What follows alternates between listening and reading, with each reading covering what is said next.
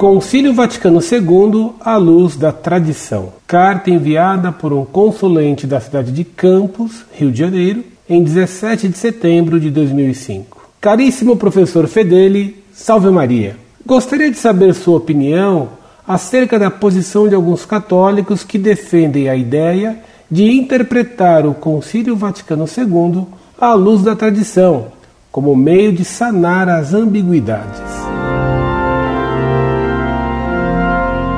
Muito prezado, salve Maria. Hoje alguns pretendem interpretar o Concílio Vaticano II à luz da tradição. 1. Um, portanto, Vaticano II é ambíguo e obscuro. Dizendo que o Vaticano II precisa ser interpretado, confessa-se que ele é ambíguo. E o que é ambíguo em matéria de fé, pelo menos tem sabor de erro. Dizendo que ele precisa ser interpretado à luz da tradição, confessa-se que o Vaticano II é obscuro e que ele não tem em si mesmo a luz da tradição e da verdade. 2. In claris non fit interpretatio. Como diziam os romanos, no que é claro, não precisa de interpretação. Se o Vaticano II é aberto a interpretações, os modernistas podem dizer que só se chega à verdadeira interpretação dele por meio do chamado espírito do concílio, isto é, através da treva modernista. 3.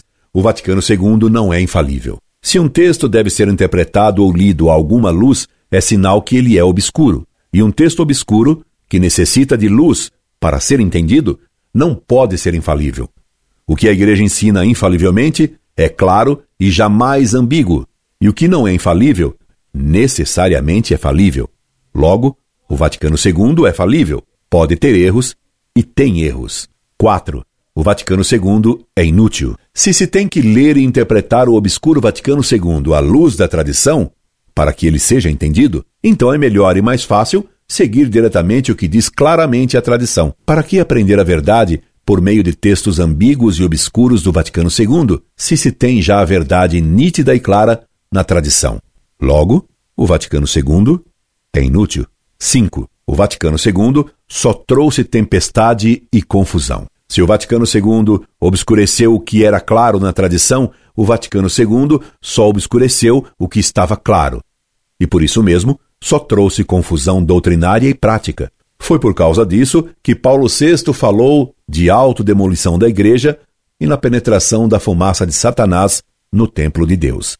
Portanto, o Concílio Vaticano II é ambíguo, obscuro, susceptível de várias interpretações, falível, inútil e causador de confusão doutrinária e prática. Incorde Jesus Semper, Orlando Fedeli.